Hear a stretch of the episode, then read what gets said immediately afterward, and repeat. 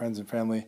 It has been about three weeks since my last podcast, and honestly, I've, I've been riding the, the same wave.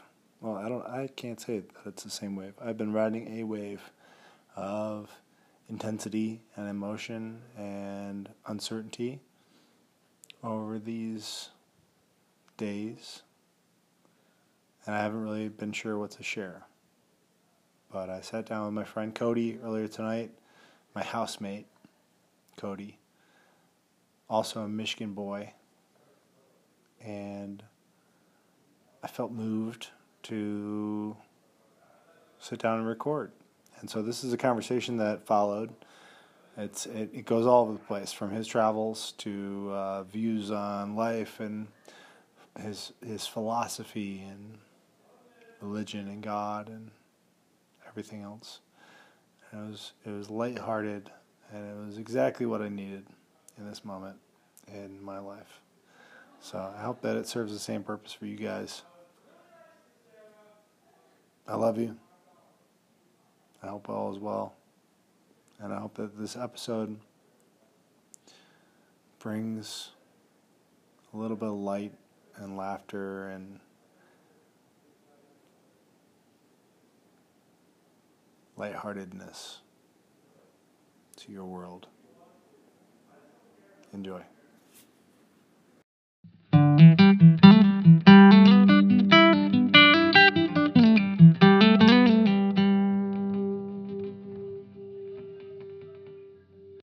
Got a sandwich, a bowl. And uh, that's it. I just I hit recording. So uh, record. We're recording. We are right now. Yeah, Oh, it. sick. yeah, it's happening. All right, cool. Let's fucking Welcome, welcome to the Life's a Trip podcast, man. Let's get into it. Ladies and gentlemen, Cody Klein, my buddy. We're sitting out here on the the the, couch. Uh, Yep. that is our front por- front porch at our house out in the woods. Sun streaming through the trees. It's room temperature. We got some nice uh, blooming bushes. Yep. Some some pink little daddies over there. Yeah, Pink Daddies. I think that's actually the, the Yeah. technical name. Um, yeah, man. I just I checked my calendar and uh, our episode, you know, list, and uh, it's been th- over three weeks since I last recorded. Um, and uh, boy, what a three weeks! Yeah. It's been wild. We're uh, yeah, we're deep in it now. We're in the midst of a, a global pandemic, and um, you know, when I interact with customers at the grocery store, I'm like, well, you know, how you doing? Oh, I'm I'm doing pretty good. How are you? And I'm like, oh, just riding the wave. And that like really, that's like the best description that I can come up with. It's just like right. doing my best to just ride this fucking weird wave that we are on, man. Well, it's strange because, uh, I mean, it's a good idea of like, uh, we we we like to uh, just have things figured out and, and normal, Yeah. And we hold on to those things so tightly, and so now everything's just kind of whacked, you know, fucking whacked out, and uh, and no one can really make any substantial plans or really know what's go- what life is going to be like two weeks from now Right.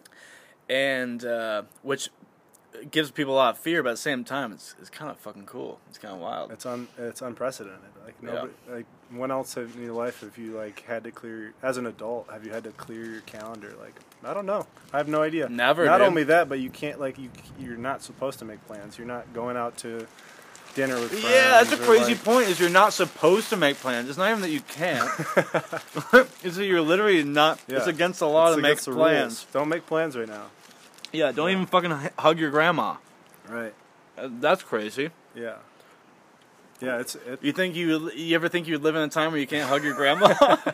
my grandparents are all dead. So uh, well, fuck. Well, in no, uh, no. I, I, this is it's it's bizarre, and like I interact with you know dozens of people every day at my job, which is like that's a strange thing in itself. Is that uh, Yeah. part of my last three weeks is like I still go to work five days Right. a week, and I, I interact with people that are all dealing with this too, and like in the various stages. You know, I've seen it ramp up from like the initial like surge of buying, panic buying. Right. Now it's kind of settled out to like we're only letting thirty people in the store at a time, and everybody's got like you know garden gloves on and and masks like home homemade masks, and some Dude, you know, like, honestly- some people aren't wearing shit. Some it's it's insane. It's like, it's Yeah. so wild to see. It's like yeah, you got the the anarchists out there just just you know going no face mask Yeah. and no gloves like me, but then you got um, I don't know most. I, honestly, a grocery store right now is probably one of the craziest places to be. Not just for the even the risk factor, but just for the the fact that you're you're feeling uh, of like you feel so many people's different uh, like how they're approaching the present times, which has never happened in ever. Yeah, it's it's yeah. It's, it, I feel almost honored to be in a position where I get to witness like this moment in time and experience it with Yeah. other people. Because like one of the strange, I mean, there's so many levels to this, but like one of the really interesting things is just uh, generally how compassionate and patient and kind people have been, and like Right. you know, occasionally people don't understand, especially right now. Like we just got a, a ruling. We we've been told that we have to wear face masks, and that Oh, at you know work? people, yeah, All times? yeah, and that takes away from a lot of like nonverbal social cues. Like i- if you know, Yeah. if I if I say, hey, uh, you know, can you do you mind standing behind that line, and they see me smiling and being pleasant, you know, it's one thing. Um, but if they uh, if they can't see my my smile, you know, and I'm like, hold on, stand right there. You know, like Yeah. you have to really communicate it even more clearly with your with your words and your eyes, because like all that social cue is taken away, and people like are a lot more on edge. Like I haven't worn a mask until now, Right. until today, because of that. Because I like I, I still want to maintain some level of like, hey, how's it going? Like, uh, yeah, what's Right. what's going on? Like, yeah, do you mind like stand back there? I'll, I'll ring everything up, and people will see that I'm like smiling and I'm pleasant, and it changes the dynamic. And now the mask's Right. on, like people are, you know, it's a lot. You have to go a, step further to. Um, Your your voice people. and your eyes and eye contact and, and how you're asking things and to make people feel comfortable. Isn't that fascinating that that's uh man, just the things that have been taken away from us. yeah, is- contact. yeah, contact, but also like just to be able to, uh, you know, you can smile beneath a mask, but but wh- what's the point? You're like it, it's it's it makes me- sense to you, but also it's like the smiles for for other people too, yeah, and uh, yeah, no no one really looks that good under a mask. To be honest, it's kind of scary. I got a Gucci mask, but I still uh, I'm not breaking that out because. I want like I'm dogger man. I, I'm Yeah. I'm you know I'm cheesing it half the time. you do smile a lot. yeah, it's like uh. oh man, I think when I put the mask on because I I wore it uh, on the pl- on the plane uh, plane ride home from uh, my travels and I think that I kept taking it off because I didn't like how I thought people. I want people to see Dogger, you know, like, like even in the airport, I'm just like, you know, I'm still smiling at people and talking to them, but it's like the mask on. It's like if you have a mask on, you don't really want to talk to people. right. You know, it's not like, hey, what's up? Yeah, yeah. There's literally uh, something in between you and the person. Yeah, yeah. It's it's fucking it's bizarre times, man. But like, what what a what a wild time to like it is uh, shaking everyone up. Everyone's globe has been shaken. You know, like there nobody is sitting back like life's good. You know, well, not to say that people aren't experiencing some some positive aspects of this, but like everyone is having to adapt to the the, the current form of reality.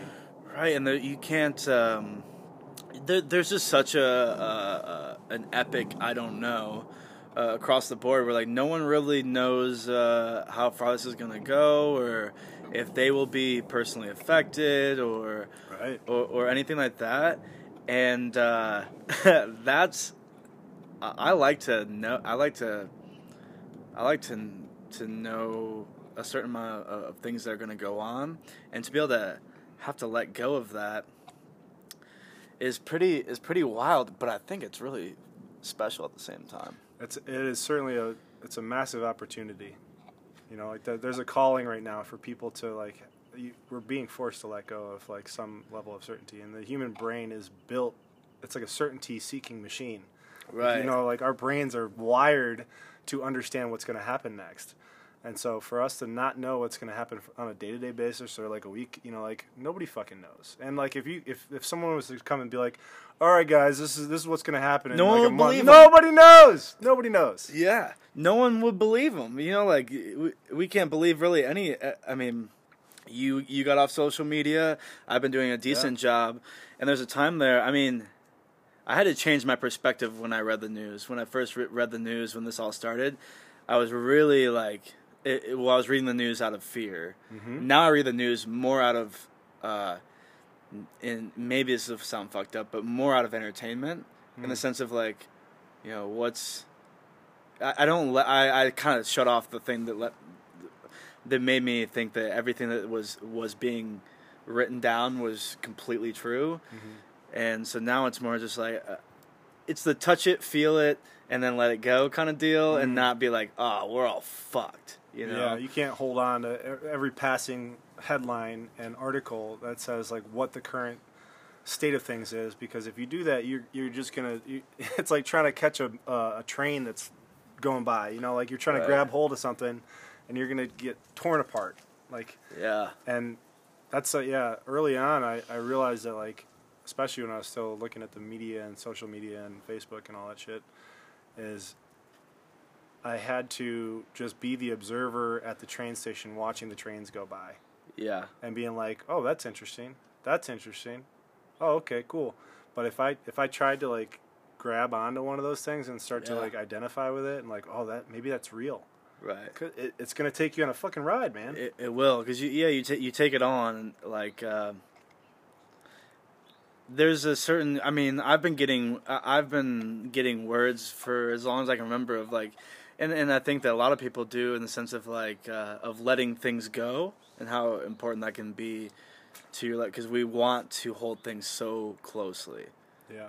because we like the finite the like this is how it is Yeah. you know but but uh, you know those bushes right there were not flowers uh, a week ago True. and now they're the most beautiful fucking thing in our entire property Yeah. you know they're always everything's always changing and i remember uh, well there's a book by Pema Chödrön uh, excuse me if i say that wrong You got it. I think that's it. I think that's right. Yeah. And it's uh, it was given to me, and I think it's called. Uh, uh, it's something. Ab- oh my god, I fucking forget. It's. It's it's about approaching fear. The I think it's called the things that scare you the most, or something along those lines. Yeah. It's about approaching like approaching fear, and not uh, not just like being like no that's not for me but like feeling it touching it and then like letting it go Yeah. but one of the the lines that, and i wish i remembered it completely but it, it talked about how if we can get comfortable with the fact that everything is always changing around us and inside of us then we can we can we're able to actually get comfortable with with our with ourselves and with uh, with life and feel and feel a lot more even in control than we did because we're comfortable with the fact that you know who the fuck knows what's gonna happen. Nobody.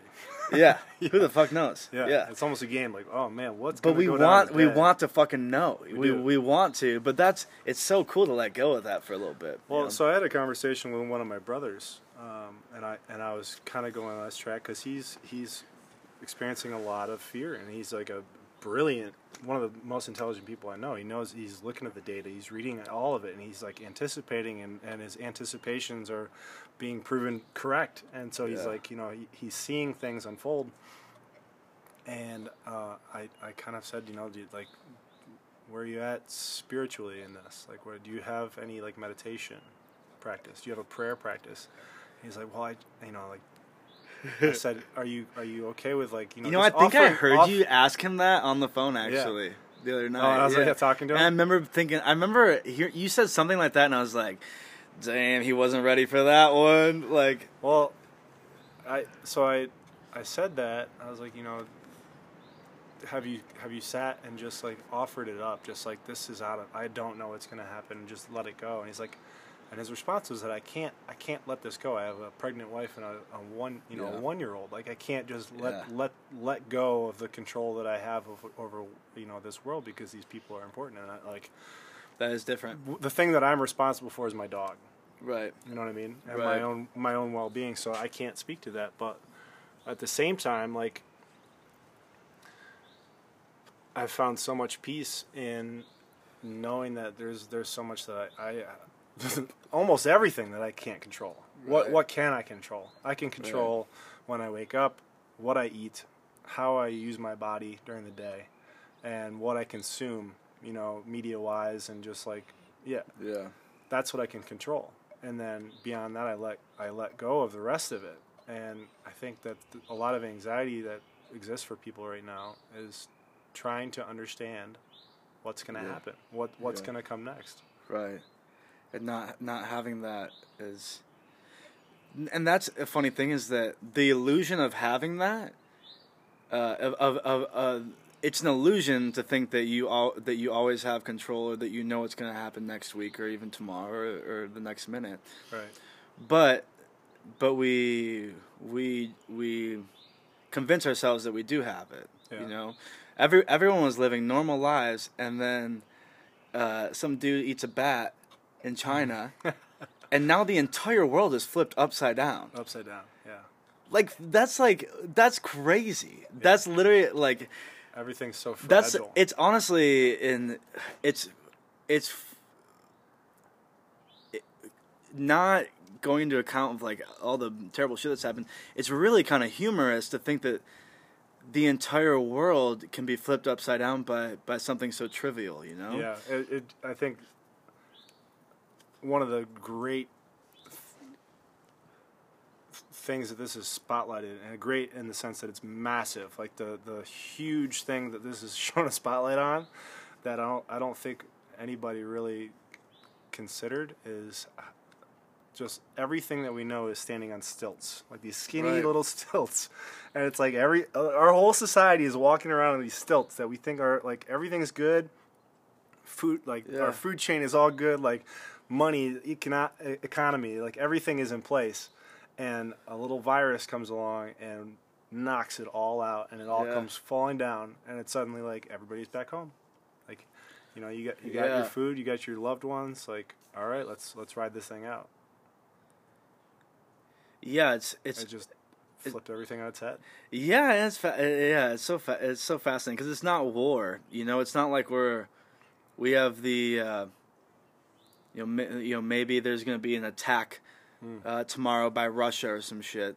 No, this is like literally like a global, which I think has presented some really cool things. But it's a global like you know everyone's holding the hand across the pond, and and everyone's like this shit's gnarly, and there is no. Uh, there's no person or thing to point the finger at other than other than really fear like Mm. and and actual in the actual virus itself Right. uh, which we're extremely fortunate to not know anyone or or ha- have had to deal with it you know quite yet personally which um, uh, we'd probably be talking a lot differently if we had Yeah, I think you know if, if we were, we probably wouldn't just be sitting here on the porch drinking beers and recording a podcast if like we actually were more Yeah. concerned about it. But and yeah, it's But do you, but do you? I mean, it's you know, you also think of the fight or flight thing, and something that I've been able to find peace with is just. Uh, I I've enjoyed my time at, at home, but also uh, I guess we're all we're all in this house completely lucky that we're not completely stuck here. You you Right. guys are all working, and my business is still considered essential. shout out to Sunshine, Uh, Lawn care. Sunshine Lawn Care. Buncombe County, Hell yeah! all booked like up, all booked up. Though. like Don't- us on don't even, Don't even Facebook. reach out. like us on Facebook, send us a message. Probably won't message you back. We're good. but uh, yeah, it's it's super. Uh, yeah, we we haven't. I guess we haven't had to uh, switch up entirely, but there has been some small switch ups for sure. Yeah. But still, it's given me. Um, I guess I found I found peace in. Uh, and how uh, how people are reacting, uh, in the sense of every time I do go mow a lawn, uh, if like everyone's home, so every, everyone comes out and says hi to me Okay. from a safe distance, of course. But it's funny because everyone's like, I'm like mowing, and they like, and, and like I have my headphones in, I'm doing my thing, and then they're like, "Hey," you know, like they, and I like, you know, of course, take everything off. I'm like, "What's how's it, how you how you holding up? How you doing?" And I've heard some really cool things, and also everyone's just like they care about talking to me because Right. maybe I haven't, maybe they've only been talking to their their partner or their family for the last week, Right. uh, other than phone conversations. But now I'm like a real human body You're somebody else in their yard. that's yeah. out there in the world experiencing things. And yeah. and I and I like you know I you know I came from somewhere. I'm there now, and they're like, you know, uh, like what, how you doing? I'm you like, came from somewhere else. yeah. I was like, I'm, you know, it's funny because I'm like I'm I'm doing great. You know, I'm I'm I'm very blessed, but at the same time, I've heard like my one uh, my one client, um, they live in Montford, and I was mowing, and she came out. And She's like, Cody, it's good to see. you. I haven't seen her since last spring, or last fall, and uh, and so we're talking. We're talking about she's she's a really cool person. She was talking about like her views on things, and then her kid came out, and her kid had crazy like wild, like they had just dyed her hair like lime green or something. Oh yeah. And I was like, oh, sw- I was like, I like your hair. That's so cool. And she's like, yeah, we've been we've been finding cool new ways to to you know like I'm not used to having the kids home all the time right now. We've been finding cool new ways to to like just stay entertained. And I was like, oh yeah, cool. Like what? And she's like, well, we've been doing uh, photo photo shoots every day. and she's like, but every photo shoot has a funny thing to deal with the pandemic. And I was like, okay, cool. I was like, what, like what, like what? And she's like, well, today we I got gas masks, and so her like twelve and like you know ten year old daughter, they're like posing in lime green hair with with uh, gas masks and like doing like cool like uh, you know little, little uh, photo shoots, and I was like. First of all, you're a cool mom, but like that's the shit I like to hear right now. I mean, you those know? are to be classics. You know? yeah, Like, they're, they're, those they're gonna kids are gonna grow up. fucking yeah, pictures, You know? like remember that one time we were all quarantined? So the other day, I was, I was on register at the store, and out the window across the street, um, from where the line is, you know, the, the line outside the store Yeah. that they have set up. Yeah. Um, there's this guy set up in the parking lot with like an old school camera on a tripod with like the hood over it with like a little clicker. Yeah. And he was taking, I think he was taking, he was capturing a moment because this is a moment in history. You know what Oh, I'm saying? he was Like, taking a picture of the line. 50 years from now, we're, yeah, Yeah. we're gonna look back at this, and be like, yo, you remember the pandemic in Yeah. 2020, dude? Like, Yeah, and I've been in that line. No one talks to anyone. it's so weird. Yeah, yeah, I, I've stood in that line too. Um, yeah, it's like I it, I couldn't help but think of like the the black and white pictures I've seen of like the soup line during the depression. Yeah. You know, of like this is this is our. Hopefully, this is our generation's challenge. You know, like our grandparents shipped off to war and fought and died on beaches. You know, Yeah. Yeah. or or worked in factories building missiles. Like we, our our great challenge is stay the fuck home Yeah. Stay and home. keep yourselves entertained. You know, like don't come to the grocery store once a week. right. Where you know, like wash your hands. Well, and that's what's funny is like look how many people are having. A, you know, it, you know if you told someone like, you know, after like they're living their normal life, they're going to work every day, and they're like, all right. You have to stay home and not leave for two weeks. Everyone been like, hell yeah. Oh, okay. And now everyone's been like three weeks. Everyone's like, "Get me the fuck out I'm of here!" I'm bugging Like, out, Yeah, dude. I'm freaking Yeah. out. And yeah, it's so it's it's so uh, there's a lot of irony in it, and also like you know wanting what you don't have. I just want to. I, I mean, just live music in general. yeah, If I could just. go see some live music. Oh uh, yeah, But, I I, haven't even- gone this long without seeing a live show in, in probably a, a decade. But I mean, like, the fact that all all those people that uh, normally are doing live shows are now doing live streams, like they're you know they're just as eager, you know. And how much how much greater will it be when we get to go out and see a show? Imagine that first show that we get to go out, like how wildly enthusiastic the crowd will be, Yeah, I hope so. how hard the people play. Yeah, You I. know what I mean? Yeah, I. I mean, Hopefully, that's a, that's another thing to think about. Is just that you you're starting to see articles coming out of like you know, of course CNN's like, the world will never be the same after this, and it probably I guess in a way won't. yeah, that's gonna it's but gonna be different. man, I miss hugging my friends. You know, Yeah, and I miss uh, elbow bump. yeah, elbow Love, I love you, man. I love you too. It's like I don't know. It's so like Josh, you know, Josh Reese came over He's the a other day. hugger. Yeah, and he was like, he literally was sitting there. He's like, he's like, oh, I, I, you know, I just, I hate, I, I love you all, but I just really hate that I can't hug Cody right now. and I was like, dude, just, just do it, man. Like, I, like, at, you know, in my world, I'm just like, you know, take the chance, fucking hug me, bitch. But, uh, but, but at the same time, I, I don't want to. That you, you know, it gives you that sense of like, but what if I do have it? You know, you know what I mean? You're like, Isn't that weird? Y- Yeah, It's it's, so just like, weird. oh, you know, it's so it's Like, so fucking strange. It's crazy how, how quickly we become socialized to act in a certain way. Like for example, with the, the rules of like six feet, right? At, at work, like um, we're we're doing like uh, I, if someone comes up, if someone comes up, Cody's peeing right now. We're we're on the front porch, so if you hear uh, that's that's Cody peeing. But real deal. I mean, I yeah. Um, anyways, like if someone comes, if breaches that agreement of like six feet and like gets a little bit closer to me, or I, I feel like an like a weird like uh, um, unconscious reaction of like I step back, even though I actually don't. I'm not actually that concerned, right. but just because the rules are in place now, like I, I feel like I need to. Uh, it's it's incredible what rule abiding creatures we are. Like people love rules and do not like it when other people break rules. Right. Like we're we're getting lines outside of work, right? So they have it set up so there there's a gap in the fence so you can walk up and around and get in the back. As opposed to going straight down the line, which Oh, yeah. is like only a couple feet away, and occasionally people do it, and whoever's watching the line's like, "What are you doing, man? Yeah. There's a there's a rule. You can't do that. Like you got to go that way." And yeah. it's it's so weird to watch the human behavior aspect of this of just like how quickly people will f- will adapt to things and follow it and and watching the people that don't do it, right. you know, or do it their own fucking way. Well, because that's the thing is, you know, people are are thinking that they could be there. You know, it's like stay home, save lives. Yeah. You know, very potent, you know, message. Understand that, but it's like, you know, I could kill someone if I gave him if I gave if I gave him a hug.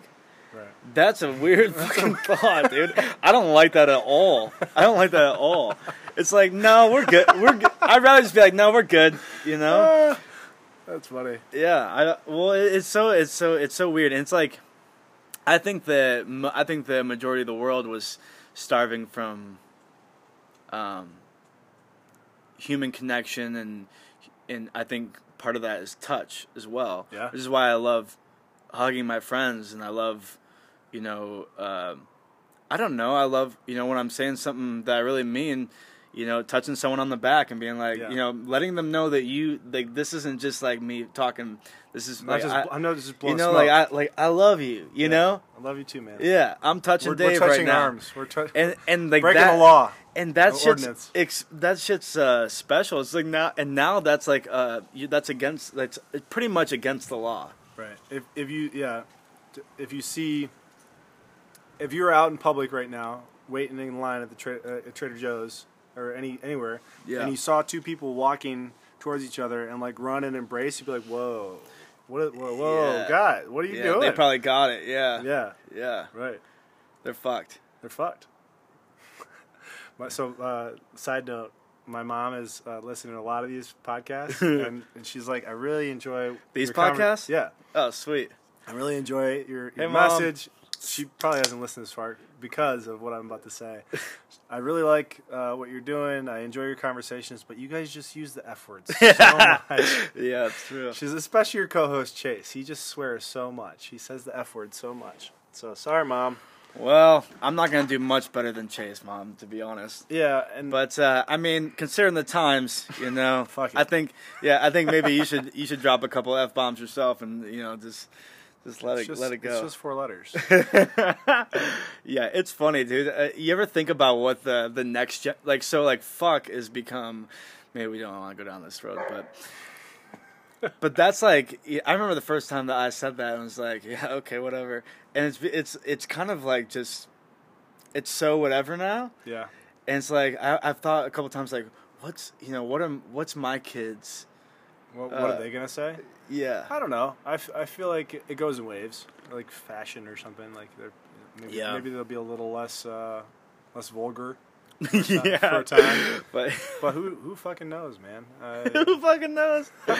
yeah, I just think it's funny, dude. It's, it's so funny being in Australia and just hearing cunt like all like all Oh, the yeah. time, and like having it as like a term of endearment. Sometimes, like Yeah. they're like like the, uh, the New Year's Eve. So I got there two days before New Year's. so uh, quick pause. Cody just got back right before everything really blew up with the coronavirus. Uh, Cody was wrapping up how many three month trip through. Australia, Southeast Asia, and Yep. back. Yep, yep, yeah. Australia, Vietnam, and Thailand, and Cambodia, and then a lot of the U.S. before I left. Right, you get to yeah get through a bunch of the U.S. Anyways, yeah, Yeah. continue. Well, the yeah. So uh, first of all, I get I get there, and my buddy, uh, my I, I literally come out. They don't stamp my passport, which I was kind of upset about. And I and the guy I walk up, and it's the first Australian dude I met in Australia, and it was the TSA guy or the the customs guy. And I was like, I was, I was cheesing it so hard. I was so, so jacked. I was so happy. I probably looked like the, the cutest little puppy. I was just like, I walk up and I'm like, here's my passport. And he's like, he's like, hey, he's like, how, how you going? And I was like, I was like, I'm doing great. I'm so happy to be here, man. And, and he was totally just like, uh, cool, Cool. You know, all right, go ahead. And I come out and my buddy Kit is right there. He he like was waiting for me right out of the customs uh, door. I literally walked through a door. and He's right there. He's like, and I haven't seen him in in in four years. You Right. know, and, but we talk all the time. And I was like, I was, he's like, "How you going, mate?" And I was like, "What the fuck, dude? Like, what's up, man?" Like, it's so crazy. And we get we get to the You probably hugged. yeah, we hugged. Back- yeah, like, back, back when you could back- hug. back when you could- yeah, we hugged. We fucking made out. and, You know, it's crazy. As Yeah, Australians do. Yeah, just just yeah, tongue and everything, and then Yeah. And then but we went we like got to his van, and he he's like I was like dude, honestly, man, uh, he's like "E- can we go anywhere? I was like honestly, dude, I've been I've been flying for twenty four hours. I've been in the air. I think I was in the air for a total of twenty four hours, and I was like, dude, I would love some. I would love a cigarette and I'd love a beer. And he goes, "Oh yeah, mate." And he literally, literally hands me. Uh, he already pre-rolled a cigarette for me, and then reaches back and he had just put a whole rack of beer on ice in the back of his van. He's like, Cracked a beer and "He's like, here you go, mate." And I was like, "Oh shit, dude! I love Australia. Hell Fuck!" yeah. And literally, like that was like literally twenty minutes being into Australia, and I was like, "All right." So, but the story I was getting at was that uh, we went to. Uh, we went to so I got there and went to a New Year's Eve party, just a house party with some of their friends, and uh, this dude comes. So I don't know anyone but but Kit and his and their roommates, which I had just met, but Kit, my friend, and then everyone I just met at their house, and then we go to a house party, and they're like, uh, this dude comes up to me who, This is this is after 24 hours of travel. yeah, You- yeah, you yeah, Go straight to it. yeah, yeah, Okay, yeah. yeah. No, so I had a day. I had a day. Um, I, I slept for. I, I went to bed that night, woke up, and then we went the next day. Next day was New Year's Eve. So we go there, and this dude comes up to me, and he's like, "Hey, mate." I was like, "What's up, dude? How you going?" He's like, uh, "He's like, so you are you really a fucking uh, mad cunt?" And I was like, yeah. He's like, yeah, Kit say you fucking mad cunt, mate. So, like, like, and I was like, and I was totally like, so Kit texted all of them, was like, yo, I'm bringing my friend from the States. He's a mad cunt. And so I get there, and the dude comes up to me. He's like, "So you're fucking mad cunt?" And, I, at this point, don't totally know what that means. Right. You yeah. know. You're like, like, um, I think, is it a like- good thing. I don't know. Well, ma- like, I was like, is that like I'm like psycho? Like I think that it's not like a totally bad thing, but it's like, are you f- like do are you fucking nuts? you rage. you rage Yeah. or is mad cunt like you know, I get down with you, like you, you know, you're the homie. Yeah. So so I just go. You punch yourself in the face. I literally no, I literally I literally took a drink of beer. I was just like like a really strong drink. I was like, I'm a fucking mad cunt, mate. and I literally looked at him, and he was like, "All right, all right." and I was like, I don't know if I did that right, but it seems it seems So good. Yeah, but Australians love to use the word. yeah, it is funny. It's funny. How long were you in Australia? Hell yeah, that's a good pour. It's was nice on- was Italian red blend. Oh, Susumaniello. yeah. Shout out to all those Italians out there. Yeah, really. Uh, if there are any Italians listening, Yeah, stay strong.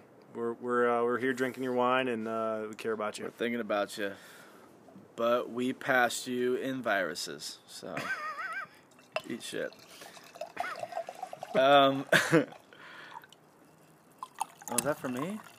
Oh, they're Nice. both for you, bud. Thanks. You can drink Oh, both yeah. of these. Keep going up. I was in Australia for four weeks. Tell me about it. Highlight or uh, thing that stands out. Oh, it, yeah. I think that um, you know my big brother went to Australia a few years ago, and he came back and he said, "Cody, uh, you should go to Australia because that's that's your place." Hmm. And my big brother's never said anything like that to me. He kind of was joking, but but I totally know what he means now because. th- It, it was so my vibe from the get go. Just I mean the the initial story I just told you. sig and crack beer. Yeah. Yeah, it was just, but it's very laid back, and you know, like the house I was staying at in Melbourne. I got to see my best mates I went to the Earthship school with. Uh, that we were only together for a month, but I just, I love them. They're fucking, they're really good, really good dudes, and we've kept in contact. And to be able to hang out with them was definitely the highlight. To be able to hang out with them in Australia, and have them you know, one took me on a bush hike. We saw wild kangaroos and and swam in uh, a crazy river with with a bunch of wild ass birds and shit. One of them was like, you know, handed me a beer at 10 a.m. and we were talking about really like crazy shit. You know, the getting like being a part of their lives for for a minute was really cool Yeah. and and being in, in Melbourne and, and meeting their friends and their roommates and their ladies and everything. That was uh that was really special and they I don't know they mean a lot. You you meet people that you're just like yeah I want to be I want to be friends with them forever. You know, Yeah. or, or they mean a lot to me and that's something I, I um, someone asked me before I left actually about I guess I was just talking to someone and I was like, you know, I I uh, I have a I've had a hard time with being totally uh, proud of myself in certain in certain areas. I think I think that I'm the shit most of the time, but at the same time, I you know I've I've I've struggled with with certain uh, just thoughts of the opposite. But one thing I've always uh, prided myself is that the the people that I, I've been able to attract to my life, like you, and, and it's not like that it's me, but it's like the whole fucking lame ass vibe, uh, attraction tribe shit. That sh- I fucking hate it, but it really does. It is That's a, true, man. It is a fucking thing, and uh, these those boys mean mean a lot to me. So to be able to like uh, hang out with them and have a really uh, conscious conversation, and also just like dumb shit conversation, Yeah. was really special. The balance is nice. Yeah, yeah. Dude, we went to uh, they call this thing uh, they call it Parkour Warrior. They're like, "Oh man, you you, you got to go with us to we're going to do Parkour Warrior tomorrow." I was like, "Okay, well, like what the fuck?" And they take me to a kids playground. And they do a, they make up their own Ninja Warrior course Yes. on this. You would love you would That's love, amazing. You would love this shit. Also, we should do that. also uh, we should do that. Why do we not do that, dude? I, I know that and Park sea Hour shanties Warrior? Parkour Warrior. Yeah, Yeah. they so also Floyd who heads this shit up. My buddy there is uh, he's been doing BJJ for All right. for ten years, I think. He's It's a while. he, dude. He at Earthship we sparred one time. Beat you up. Dude, he destroyed me, man. It's, uh, they play with you. When someone's been doing it that long, they just they like toy with you. Dude, it was like you know how the the the, the cat finds the mouse and just kind of tosses up Yeah, in the air and just bat- like it's like mouse. yeah you're you're suffering but I'm just gonna play with you for a little while. Yeah. That's what it was. I was Yeah, the mouse. It's, it's wild when and you was when you cat. roll with someone that knows what they're doing that, like that on that level. It's like it's, it's not even. he just he just he made me like and with BJJ it's like it's not like he's Brazilian knocking Brazilian Jiu Jitsu for all those who don't know. Yeah, fucking, you should know that. Jesus Christ. But I'm just kidding. But like, it's not like you're getting knocked out. It's like Right. they they are making your your body their fucking playground to just make you suffer. Well, and and then like the crazy thing with that when you're rolling with someone that's really good is they will open themselves up for you to do something. They manipulate manipulate you into doing. Which I was making, the perfect target, dude. I bet and- he had a and- heyday with and me. you go for it. You're like, oh, sick! I'm gonna go for this Yeah. fucking Yeah. headlock, and suddenly you're getting uh, like your arms twisted behind your back. And Yeah. like, you're like, okay, I'm tapping. You know, Yeah. and, and they just do that for like continuously. And I finally understood when when like even Joe Rogan says like if you're a dumbass like you will hurt yourself. yeah. He fucking had my knee in this Oh yeah. In gotta- this you gotta- lock, you gotta tap. and I, I I felt it. I literally like it. It probably ripped a little bit, and I was like, oh, sh-, like That's it. like he literally if he would have just just flinched, A little- my a- entire knee would have been Dude, there's- like completely dead. there's so much control that's required in, in jiu-jitsu and like that's that like um spazzy white belts like people that come Yeah. in that are like trying to muscle through stuff like that that's that's how you get fucked up right? because so, if someone has like a proper lock on your leg and, If and you they- start spazzing that's how you blow your knee well, out. and and they know that if they don't know how much control they have, they can fuck you up. But like he knew that he could just, yeah you know. yeah So he didn't. But also, I was like stubborn. I was like, no, like yeah fuck this Aussie, dude. But uh, I guess to get back to Australia, uh, spend time with them. uh, The Park Isle Warrior. Okay, so we go. We literally we broke into, not broken, but we climbed a very large fence to get into this kids' playground. I'm like, at, at first I was like. after like, hours yeah, yeah. And I was like, I was like, man. The funny thing is, is you know what my first thought was? Am I too old for this? You know, that was my first thought. And I, you know, I like to think that I'm a playful, fun dude, but I was like, dude, I'm I'm like 27 years old, and I'm I'm breaking into kids' playgrounds to to do uh, a, a obstacle course. It was fucking great, man oh it's probably dude best, yeah. it was awesome man we we like so they you make up the course so they have different playgrounds around the city that they have courses already made but this course that we went to they they made it up on the spot. You have two minutes to get through it but like only floyd did it one time. Everyone else weren't, weren't able to make it through. I mean, it's like a normal kids' playground, but you have to like go up and over, and, Right, yeah. and, like or like this part you can only use, you know, your your thumbs or have you something. gu- have you guys been drinking at this point? No, are sober.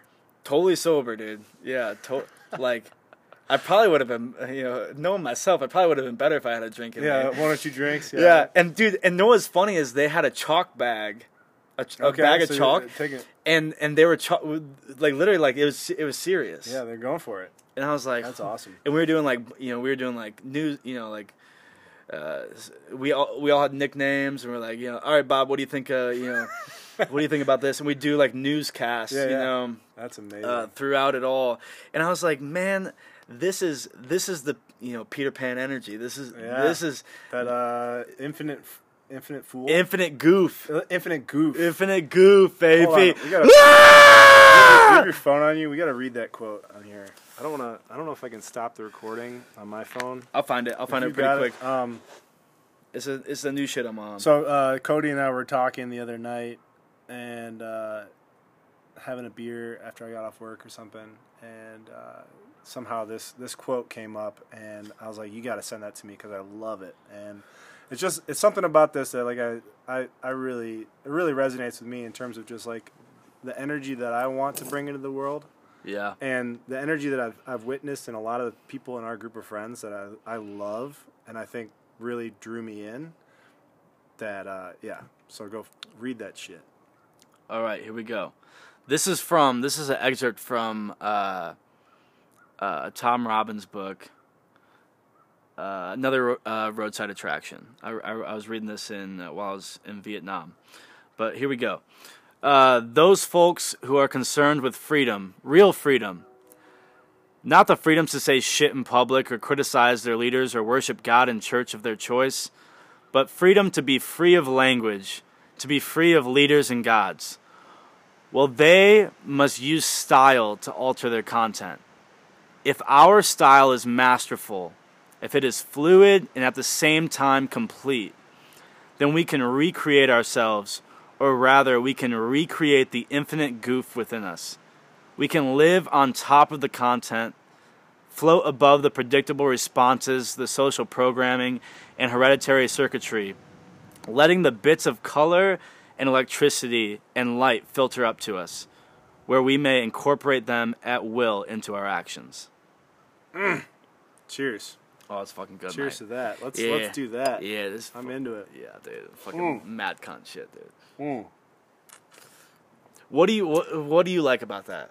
What, what like 'cause I know So, what I like about what, it. but- What really stood out to me about that is like letting those aspects of yourself rise above, like the style piece of like Yeah. be, embodying something beyond the predictable social Yeah, narrative and and, like the responses. Because it's like, hey, how's it going? Oh, it's good. You know, it's like people people respond to me when I ask them questions in line before they even think about it. right. Like, I, I, how are you? T- I'm good. yeah. I'm like, oh, okay, cool. And I know how this conversation is going to go. Like, I have to, I have to do extra work to cut through that that social narrative, that like predictable scripts Right. that he says in that quote. And I've seen people like you and people like Rob Cathers and Jack Bradshaw like use that that goof energy Right. where like they're bringing their own style to the table and it and it shakes everything up. It's, It does. It, gets outside of the lines of those like those like uh, pre-written scripts where Right. you're like, "How's it going?" Well, I'm doing just fine. Yeah. You know, Mark like, Wol- Mark Wahlberg. Yeah. yeah, it, you're shaking things up, and like, there's when when I when I interact with somebody, whether it be a friend or a stranger, Yeah. that goes outside of the lines of that, whether it be in the way that they dress or how they speak or the way that they interact with me, Yeah. it's refreshing. Yeah. It's like, oh, what's up, human human word, being yeah. that like is embodied, that's like present and Yeah. aware of the fact that they're interacting with other human beings. refreshing is the best word, man, because it's like uh ev- everyone whether they admit it or not is so tired of of you you say how are you doing because you feel like you're supposed to. Yeah. But like if like I if you shake if you shake just like really small shit up, people light up Real quick. real quick. Because it, it, it and touch- if they if they don't, they got bigger issues. True. That ain't for me. It's for them. But if they don't, at least you're at least you're trying, you know. Yeah. But like, if it there's I'm I'm just you know growing up, uh, and we can get this at some point. But like growing up, I, I'm just so tired of this is something I say a lot, but I'm tired of fluff. I don't like fluff anymore. small talk. Yeah. Just, I don't. I don't. I don't. birds, wa- dude. I would rather you not say any. I would. There's times where I am in line and and I'm a pretty sociable person, but I maybe I'm just not feeling it that day, and I I usually will just not say much at all yeah. because I don't want to fluff them up. I don't want to be like. How, you- how you you know how you and just be totally fake like how you doing Yeah. yeah I don't get I like at that point I honestly don't give a shit Yeah. uh, to be honest you know Totally. and that's you know but I do that all the time. yeah, so if I if me if I try to give a shit, it's not. But if I am giving a shit, I'm like, "What's up?" You know? Like Yeah.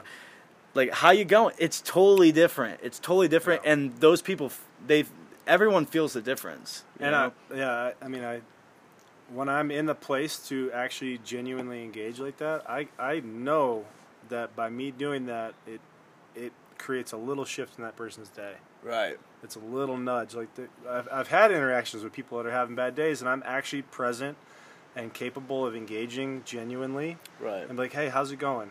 And they're like, Yeah. do you really want to know? I'm like, that's why I asked. Yeah. And they're yeah. like, oh, I'm having a shitty day. I'm like, thank you for telling me. yeah. You know, and and How cool is it when people actually say that they're having a shitty oh, it's day? it's the best, dude. Isn't I'm that like, funny? thank you, thanks for being a fucking human being. yeah, that's dude. The, the uh, man, I think that I think that uh, um, well, when you get to vulnerability is just I think is the most beautiful. It, I mean, it, you can tie it back to just human connection and communication, and everything. But to, especially in this day and age, to be vulnerable with a lover, to be vulnerable with uh, a friend, a roommate, uh, it gives you this elbow room, you know, in your life where everything is so, uh, you know, you're you just walking down the hallway. To be able to like be vulnerable with someone gives you this elbow room of like, oh shit, like I can't believe I just let myself be free like that. You know, it felt really fucking good. Yeah. And I and and most people receive it really well and a lot of people that I've, I've said some things to people that I'm like, yeah, maybe I shouldn't have been that forthright or, or that um, honest with them. But uh, even if they don't seem to receive it well, I, for me to just be blunt and, and, and lame and, and fucking like, yep, good to see you. Uh, I think that it I don't know. I think when you're vulnerable, it hits home regardless. Yeah. You know, whether they're ready to receive it or not, and whether it's in a very small snippet. You know, whether it's just like, yeah, I'm I'm I'm not having a great day. Oh man, I that that just reminded me of this moment shortly before I moved to Asheville. Actually, I was staying in Charlotte, and I was in like a really dark spot. I was like just really drowning in credit card debt, and like really f- fucking drowning. Yeah. Dark place and one of the only like little spots of life is that I had found a yoga studio, a hot yoga studio, right around the corner from my, my buddy's place where I was, and they hot, hot, hot yoga, and it was thirty dollars for thirty days, and I went like multiple times a day. Like I I like hit this place up, and one day I was leaving one of the classes, and the the owner of the place, like the head person, who had just taught the class, like caught me in the hallway leaving, and she's like, "Are you okay?" And I was like, "No, I'm not. I'm not okay." Yeah. And she's like, "Do you want to talk?" And I was like, "Yeah." And we went into the office, and she's just like, "Tell me what's going on." And I told her that I was uh, like, I was just drowning. I was just like, I was. She gave me an opportunity to like really bare my soul to this person that I didn't really know at all. And she's like, "Listen, I, you know, I don't know what it is that you need right now, but we're here for you. If you if you need to come and come to yoga if you want to talk like uh, you're supported and just know that like everything everything is going to be okay and it was just like it didn't even really matter what she was saying it was just the fact that she she actually genuinely asked me if i was okay yeah you know and and she cared and she cared it didn't matter that she she wanted to like give me anything or help she actually or, cared what you she's like are you okay yeah. and you know and I didn't have to. I didn't feel like I was like, oh, I'm fine. I, you know, I was yeah. like a total stranger. And it, it showed me just how powerful it can be if you are in this in the place emotionally, mentally, you know, like as a person to to recognize that someone is not doing well, and you yeah. feel the urge to say, hey, are you okay? Yeah. And like give them the space to maybe say no. Yeah and then hold that space for them as they sh- share whatever's going on. Like that's right. powerful. That's a it's like, so it's a human connection. Dude. Yeah, yeah. It's I hear I hear that I, I, can see that you're not doing well. Right. Tell me. Right. Because she knew you weren't doing well. Oh yeah. Yeah.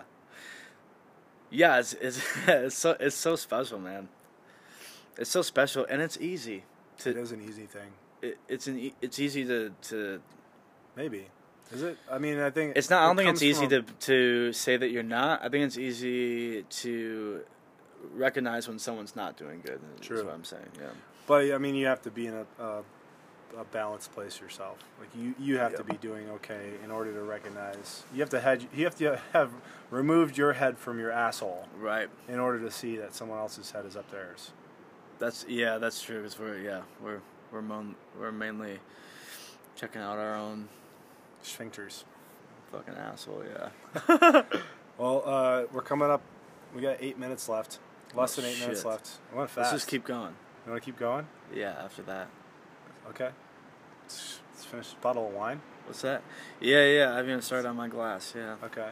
I like it. So, um, all right. So I mean, I'll- if, if only for us. I if- want, yeah. I want to keep going. well, you know what's interesting is that I, I've I actually I was feeling a little lost about the podcast the other day. I was like, I mean, like I said, it's been over three weeks, and I really haven't felt. I uh, like, there's been there's been some doubt in my mind. Like, what what is it that I'm doing with this podcast thing? Chase and I are doing. Um, that is adding value to the world, Yeah. especially right now. Like, it's like what it, it, I've just been questioning, like, what you know, what do I have to say? What do I have to contribute that's going to add value to other people's lives? And uh, and it, it's been coming up kind of blank. Like I haven't really thought of what I want to share or what I want to say. Um, but in the, the other day, I uh, I was I was working and I was putting stuff in the dairy box. So I was like pulling pulling stuff forward, and one of my coworkers came up, Jim, Jim of the Night. Jim of the who ho- night. Hopefully listens. Shout out. Shout out to Jim of the Night. And he said, Hey man, um, Abby, his wife, Yeah. uh, she Abby turned me on to your podcast. I've listened to a couple episodes and I, I just gotta say, like I I really genuinely enjoyed it. Like I like like Nice. really he's like I listen to a lot of um, sportscast stuff and it's like a lot of that's super conversational and he's like what you're doing on that podcast is like it, it's it's incredible how conversational it is and uh, I just I really enjoyed it Yeah. and um, Well, you got your and answer. it, and it was like this little like nudge like yeah you're, Yeah. you're doing something that people appreciate yeah. and I was like all right cool and so I've, I've been kind of rolling some ideas around in my brain about like what I, what I want to do a podcast about because Chase did one last week and um, we're we want to respect the social distancing thing so we're going to do one via you can call somebody on on this app that we Yeah. record with and record a podcast remotely so we're going to do that eventually but I was like I told him I wanted to do one by myself before that and then uh, you since you got back from your trip I've uh, like every time we've hung out has gotten better. Like we're just sitting and having a beer, and we're both from Michigan, which actually hasn't really come up a lot. But like right. I just I, I so thoroughly enjoy our interactions. It's just Yeah. it's such a it's such a uh, a gentle back and forth. Like it's like a really friendly game of tennis. Yeah. You know, Yeah. we're just like cool, Sometimes what do you think about that? And you're like, oh, I like it, man. How about this? Yeah. And you know, Sometimes I'm just like, oh, yeah, I don't know, man. You know, like, yeah, yeah. And we're sometimes we're up early together. yeah, Sometimes we're up late together. Yeah. it's great. Yeah, and it's uh, anyway. So we yeah, for the listeners, like I I just gotten back from a little workout. I went down to the high school around the corner. I ran some stairs and did some push-ups, and it was fantastic. And uh, came back and I I bought a couple beers. Hell Cody yeah. and I sat here and we're, we're just chatting. He's telling me some wild stories about his past because this guy is just packed full of stories. And I was like, "Yo, we got to do a we got to do a podcast." And he's like, "All right, yeah, that sounds good." And I was like, "What do you, what do you want to talk about?" He said, uh, "I don't know. I mean, uh, I said I really like. I mean, you got great stories. Great stories. You like. sure, let's get to yeah, we'll get to some yeah. stories. so, uh, our, our the first hour of this thing is wrapping up uh, rapidly, but we're gonna we're gonna carry over. This is the second episode that is carried over into the the second portion. So we're gonna Yeah. carry over. So And it's gonna be juicy. Yeah. I think it's gonna be juicy. you should probably stick around. If anybody is actually still I, listening, I feel like I just did. Yeah, I just feel like I did a little, little, you know, a couple jumping jacks some foreplay. in the first hour. Yeah, just- a little like uh, a little soft petting. Yeah, yeah. I'm just, I'm half chub right now. I'm trying Yeah. to, I'm trying to get, I'm trying to get there. We're getting fired up though. Uh, Yeah. I mean, even the wind is picking up right now. So It, it- yeah, it hears Um, us. Yeah, I guess uh, for those listening, I, I don't know, take a pause, carry on with uh, whatever you're doing, grab a drink, smoke a bowl, smoke a cigarette, smoke them if you got them, Hell yeah, do do something crazy. change do, your pants. do a little dance. You know, do a little dance. Yeah. Take take a little selfie. Send Maybe it to us. water your plants, take a selfie. hashtag, hashtag couch conversations. Yeah, Yeah, that's it. let's do it. All right, we're gonna take a pause. Uh, here's a little moment for uh, maybe sponsors down the road. I don't think we actually have any sponsors right now, but I think they can be filled in uh, after the fact. So, Yeah, Trader Joe's. TJ. Hey, welcome back to Life's a Trip podcast. Hell yeah! My name is Cody. I'm a guest on this. Uh, I'm a guest on this episode. I just want to talk to you about uh, our sponsors. Um, findyourcult.com. Hey, Findyourcult.com. Have you been? Have you been uh, feeling sit- lost? feeling lost, sitting at home in quarantine, just feeling lonely? just scrolling, Just wishing, scrolling, wishing for some people to connect with. and just kind of sitting there and being like, I wish, I wish I could be a part of a cult. Well, that's what findyourcult.com can do for you. It's all about. Yeah. uh, you you fill out a special.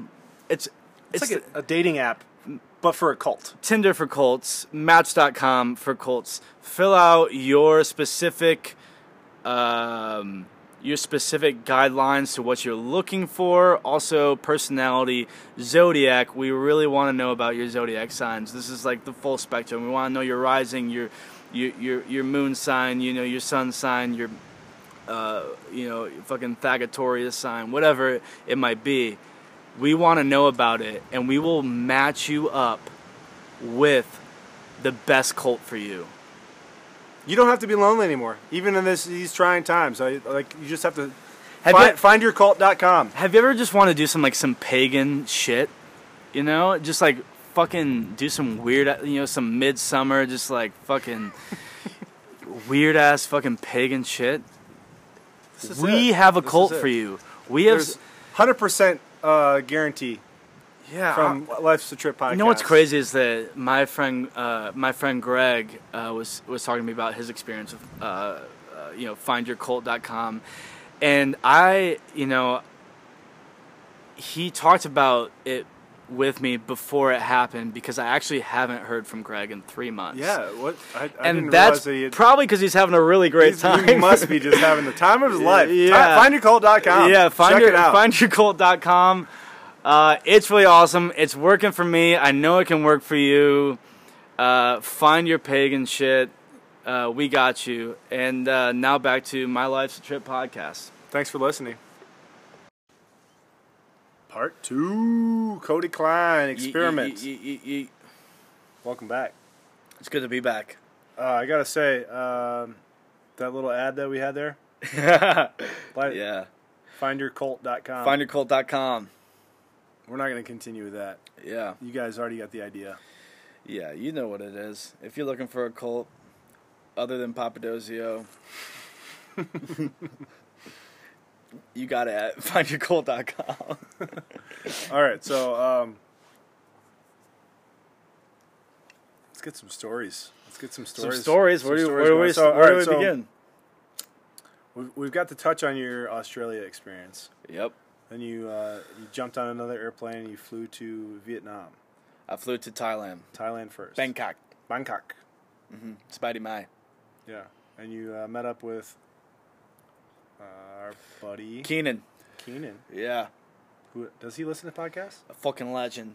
Um, Would he listen? No, dude, I don't think he listens to any podcast. I don't think he listens to anything anybody says. Yeah, he just listens to widespread panic all the time. yeah, what a loser.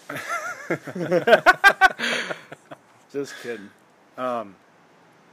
Anyways, yeah, you you uh, you get to Bangkok, and you've been there before. You've been to Thailand before. Yes. Tell me about your time before, before we dig into this last trip. Before in Thailand. Last time I was in Thailand was I was 18 years old. Uh, it was my gap year from I just graduated high school. Went on a trip. A uh, it was it was a mission oriented trip through a a a Christian uh, organization out of Gainesville, Georgia, called Adventures in Missions, and uh, I got put onto them because someone I knew had gone on a trip with them, and I wanted to do a trip like that. I just wanted some guidance. Uh, you know, I was coming out of Christian school, dad's a pastor. I got hurt, so I couldn't play soccer in in college.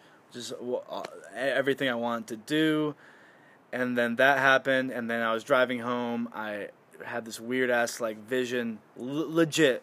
I'm driving, so it's not. I don't know how to say it's a vision. I guess it's like a really crazy daydream where I was playing soccer with these uh, African kids.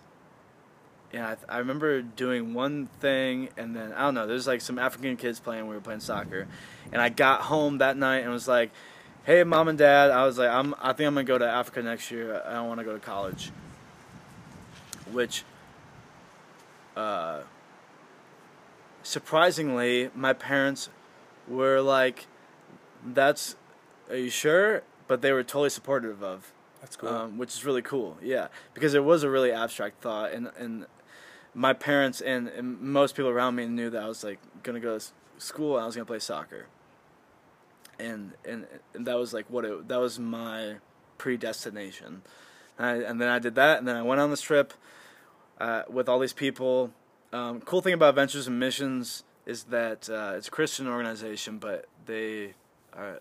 The reason I was drawn to them is that they're very um, uh, spirit minded more than Bible minded, if that makes sense. Yeah. They're, they're more about following uh, w- what uh, what God has put on your heart more than like this is what we have to do.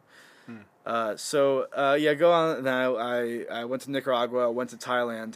Thailand. So this is 2011 and 2012, and I was in this really crazy spot in my life where I was like, all right, I'm a pastor kid my whole life and I'm out here and I'm supposed to like uh, so I'm working at an orphanage for mainly girls. There was uh, one one uh, boy that lived there, but mainly girls that have been pulled out of human trafficking or saved from human trafficking. wow. Um, so yeah, uh, kind of heavy off the bat because we had girls from uh, kindergarten to 18. You know Wow. all all uh, brought to the orphanage for for mainly uh, fear of, of being trafficked. And so that's always that's already just like, you know, I knew that going in, but I was like, holy, you know, holy shit, like that's heavy.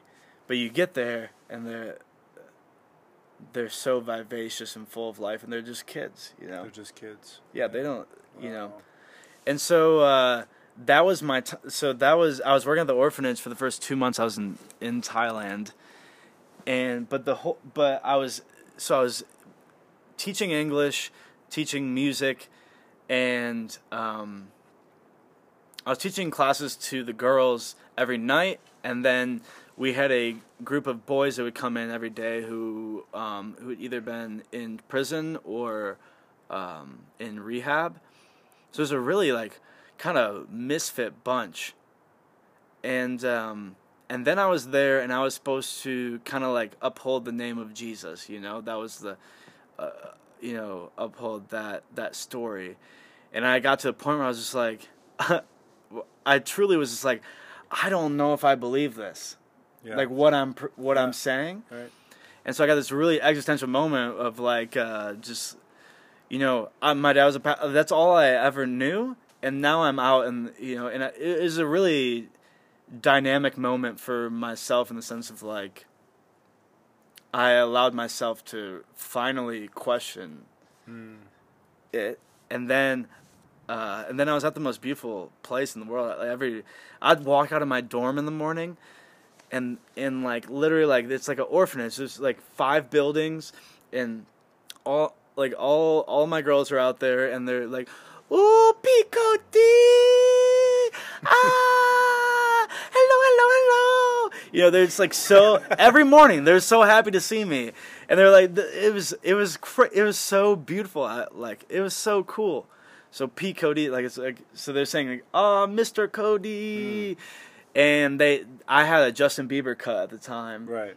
My hair was like uh, had the had the flow going on, and they loved Justin Bieber, and so they'd be like, "Justin Bieber," What the ba- ba- ba?"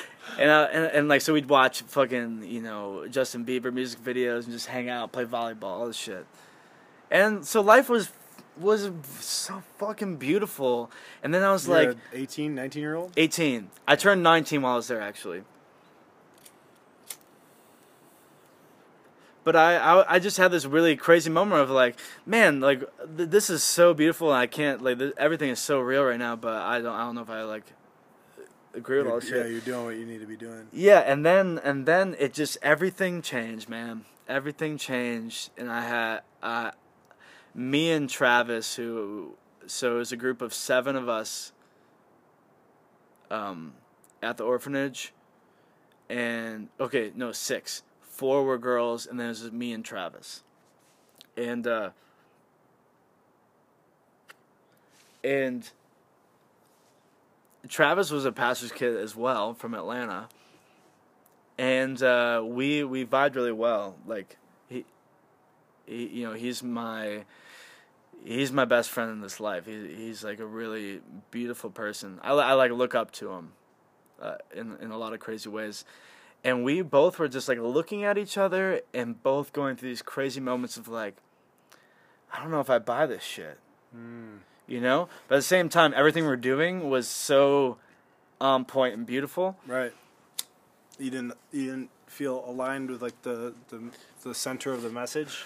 Right, but then we, we we we read this book. We read this book called both of us read this book called Love Wins by Rob Bell, Christian pastor out of Grand Rapids, actually, who wrote this book about it's like called Love Wins: The Fate of Every Human Being. The uh, it- it's pretty much talking about heaven and, and hell, but in a completely new standpoint of of heaven and hell is something we choose every day. Which And- I, and I, uh, I agree with. And I think you do too. Yeah, uh, yeah, that's yeah, and uh, but but we got into this whole thing, and then um, we just we we found we found uh, we found love, like what it was truly, it truly meant. Like I we loved those those girls, man, Yeah. like that orphanage, like it was. I, through through reading that book, like it opened something up for you. Well, I, it opened up the heart of like what I believe Christ was. And like- I, I was like, I was, uh, I guess I would say, like, I was like redeemed, which is a Christian term, but I was redeemed by by the Christ story, by or from being taught what I thought the Christ story was. If that makes sense. Like I, Mm. I, I, I, I, had a night where I where I felt that. Um, that that Jesus kind of came to me in a in a way and said like I, like I'm I'm not uh,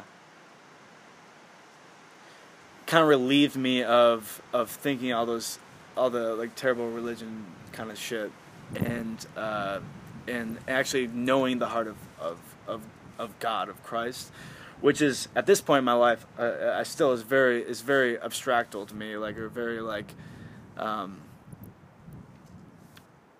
it, doesn't matter necessarily what you think about that as, as, as far as like what I actually felt. And uh, and then everything everything fucking changed. Every, everything became uh, that I was finally okay. Like I was I didn't have to work.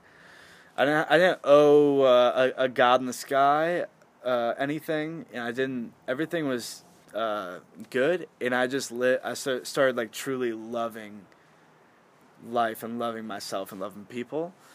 And then I did all of Thailand. Well, I did two months at the at the orphanage, and then um, did a month. We call it Man Month, where all the dudes from the group went off. All the girls from the group did their own thing, and we did uh, up in the hill tribes of Thailand. We, I mean, I pretty much just hung out and played soccer and had a good time with people. but uh, but but it was it was raw. It was fucking sweet.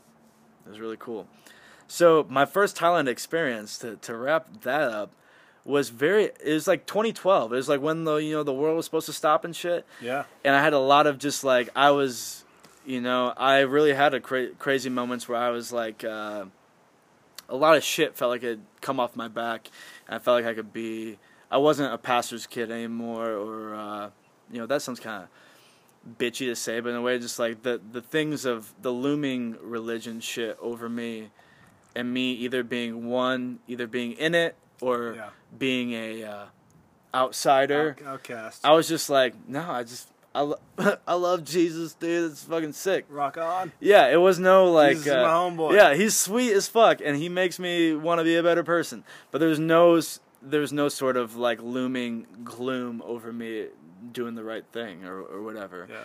And uh, and it was crazy. It's hard for like if people are listening to this, it's hard for I think some people to understand unless they grew up how I grew up in the in like a really um, my parents are the best people in the world, but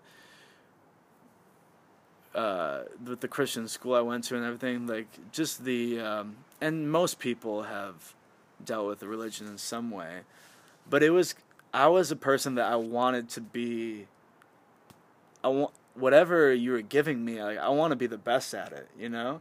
So I bought a lot of shit, and uh, and didn't feel good about it in the sense of But uh, ideologically, I mean, yeah, like I was totally. I mean, like brainwashed in, a- you're, in, you're in a way. You're in yeah, yeah. and um, You're the, the pastor's kid.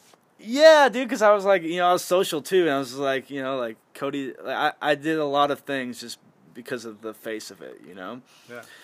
But then uh, being in Thailand, I was just like, yeah, I don't fucking buy this shit, and it was the first time I was like out on my own, you know. Yeah, uh, it's it's interesting. Uh, I mean, the nature of socialization, the way the way that like uh, our tribes define us. You know, like early on, like, and until you have an opportunity to be outside of what that experience is, you have no idea that that is. There are other options. Right. You know, when you, when you're in that, when you're being raised as a Baptist pastor's son, or you know, you go to church every day with Catholic parents, not every day, every week, like I did, or if you uh, grow up and you watch a ton of Batman movies, you know, like they're like everybody is socialized to, you know, this is good, this is bad, enjoy this, like this is this brings joy, this this is not something that we're into Right. um, and the way that humans are are kind of shaped in that way is fascinating. And it, the wild thing is like that's the case for every fucking person you meet. Like every person has, and and like, and uh, we we like it's easy to think that people understand where we're coming from when we try to communicate one on one with somebody. But everybody comes with Come so many so much- layers. Yeah, and that's That like- we speak of like the same language, right, right? Like you understand for the most part what I'm saying. right, yeah, Beyond that, like where I'm actually coming from and like my psychology. I mean, you, you're getting to know. You're Right. We're getting to know know each other over time. But and just and, and programming and and it, the the the big turning point in my life, like literally, like well, part of that my experience in Thailand was this idea of of uh, I started to uh, see everyone in a sense where I when I would see someone uh, and this th- this isn't across the board, but I, I I began to feel grace in a way where if I felt a weird feeling towards someone, I would try to think about everything I know about them and how I don't know shit. I don't know shit about where they came from. true. And it's like, who am I to to say anything about? You know, you you fuck up and you, you can fuck up and in ro- like royally and like do some really fucked up shit, and there has to be consequences. But a lot of people fuck up and they and they really don't know any better, or they're just playing out um, something that they've been given to to deal with. You know, Yeah. and Some- so something that was thrust upon them, they didn't have a choice as, as to whether or not to an abusive parent or or, yeah, exactly. like, a, anything, uh, uh, yeah. like a home situation that was like not good, where they like, Right. didn't receive education or you know, and they're coming at you from that angle. yeah. And if you just like you, someone walks into your life and suddenly they're not aware of your social boundaries and they're coming at you kind of heated, and you're like, Yeah. "Fuck this person." But if you take a second, like zoom back, where where are they coming from? Oh, they don't Yeah. have any social skills because they grew up in a family with like a right a and, drug addict but- parent. Right, it, and and then you you peel back layers, and it's not like you're trying to pry, but you peel you peel back layers, or you get to know someone. And you're like, for me, I'm like, fuck, I'm blessed, dude. Fuck, Yeah. I'm I'm so fucking blessed, and I, I can talk all day about how like, oh, it's so hard for me. Come, I was a pastor, can I break out all this shit? Like what I was just talking about, but I don't I don't know shit about what a lot of people have been through, and when you I get to know about it, I'm just I'm blown away and it makes my capacity to love so much bigger. Uh, that's When I- when I- interesting when I point. think about that the, shit. the the recognition that we were given such a blessed life Yeah, should expand our capacity to appreciate and understand what other people are going through, or, or be open to it. Like right. because we had it so easy, we should be able to be like, yeah, you got a lot of leeway. Yeah, yeah, you could, you could become real hot at me right now. Yeah. But like you got space because like yeah, like fuck, dude. Yeah, eh, eh, yeah. I mean, it's yeah, it's across the board. Like most of us have some fucking issues from the fr- from from the background, and but that's why you know it, it also makes you. Um, you know, now we're getting older and like. There's people in our lives that have. Everyone has the has the things, but you know, we we all gotta start being active and, and combating that shit a little bit. You know what do you mean? just uh I can I can talk all day about yeah you know like you know I got I, I feel like you know religion you know fucked with me for so long and all this sh- but like you gotta be a, if you're gonna talk about it you gotta be about it. And that's one thing we were talking about today uh, even about the the present situation just about how we don't have like a hero or someone being active. Or- In or- the current right or, or even us being active and or and well i guess as i digress firsthand i want to be more present and i want to be more uh, active about being better instead of just being aware of it i've i've I gained mean, the as- awareness As, your houseman, I'd say that you have been incredibly present. Like you- you, you've been communicative about what you're going through, yeah which I think is a, a part of it. You know, like say, the other night, for example, um, a musician that you really cared about died. yeah What was his name? john prine John Prine. john prine Well, you really cared a lot about him, you had you had a lot of like, history with that guy. yeah And I, I'm unfamiliar with his music, but you, you came into the house and you said, "Guys, John Prine just died." And I was like, "I don't know who that is," but you're like, "Yeah, well, uh, I'm pretty torn up about it, and I'm probably gonna cry. I'm probably gonna listen. I'm probably gonna drink a beer, and I'm gonna listen to some of his music." And you put it on, and, and like that, you know, maybe on like a, a gr- a bigger scale, we're not going out and organizing large groups of people, but like I think there there is something to be said for being present in your own social circle, whether it be your family, with your children, with your spouse, with your uh, in-laws. You know, like where you're not reacting out of like I'm fucking, you know, stressed out and hungry right now, so I'm gonna snap at you. Be Right. like, yeah I've had a really long day, and there's a lot going on right now. Like, we're in close quarters. yeah I'm. Can I? let- I want to have this conversation with you. That's challenging, but I need to go in the other room for the, like a minute. I, Yeah. I want to take a shower, yeah and we can talk about this. Like, there's there's different ways to respond to stressful situations that I would imagine a lot of fucking people are dealing with right now. right And uh, it's easy to say for us sitting on a couch with no children inside. Right You yeah know, like I can't. I, I have six siblings, all of whom have children now. Everybody has like from my my oldest sibling has three boys. Then there's a, a like dude you're all like the way down. Like the, I have eleven nieces. you're Uncle nephews Dave. I am bro. Uncle Dave. You're Uncle D- to the eleventh power. Yeah, dude, you're the dude. You're Uncle Dave. But I'm not doing anything. See, I'm sitting, not, not to take away from this moment, but I'm sitting, But- I'm sitting on a couch outside a house in the woods with my buddy, drinking a glass of wine and recording a podcast. My siblings are taking care of young souls entering the world. We're blessed, bro. We're blessed. no, I, I'm, I'm saying I'm super grateful for it, but like, yeah. It's- Holy shit! that yeah, the perspective shit, man.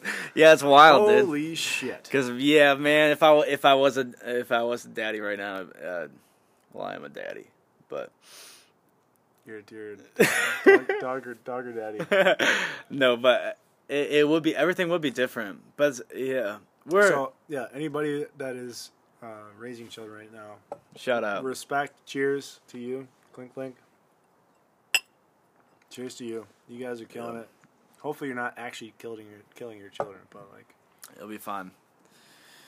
If, Just- if you want to like uh, schedule a video call with me and Cody, we can be entertaining for like maybe twenty minutes at a time. Yeah, We'll like dance around on the camera, like do you know do a like a I don't know what can we offer uh, drawing a drawing Uh, class. We'll do a drawing yeah. class for twenty minutes. we'll probably cuss a couple times though. There might be some swear words.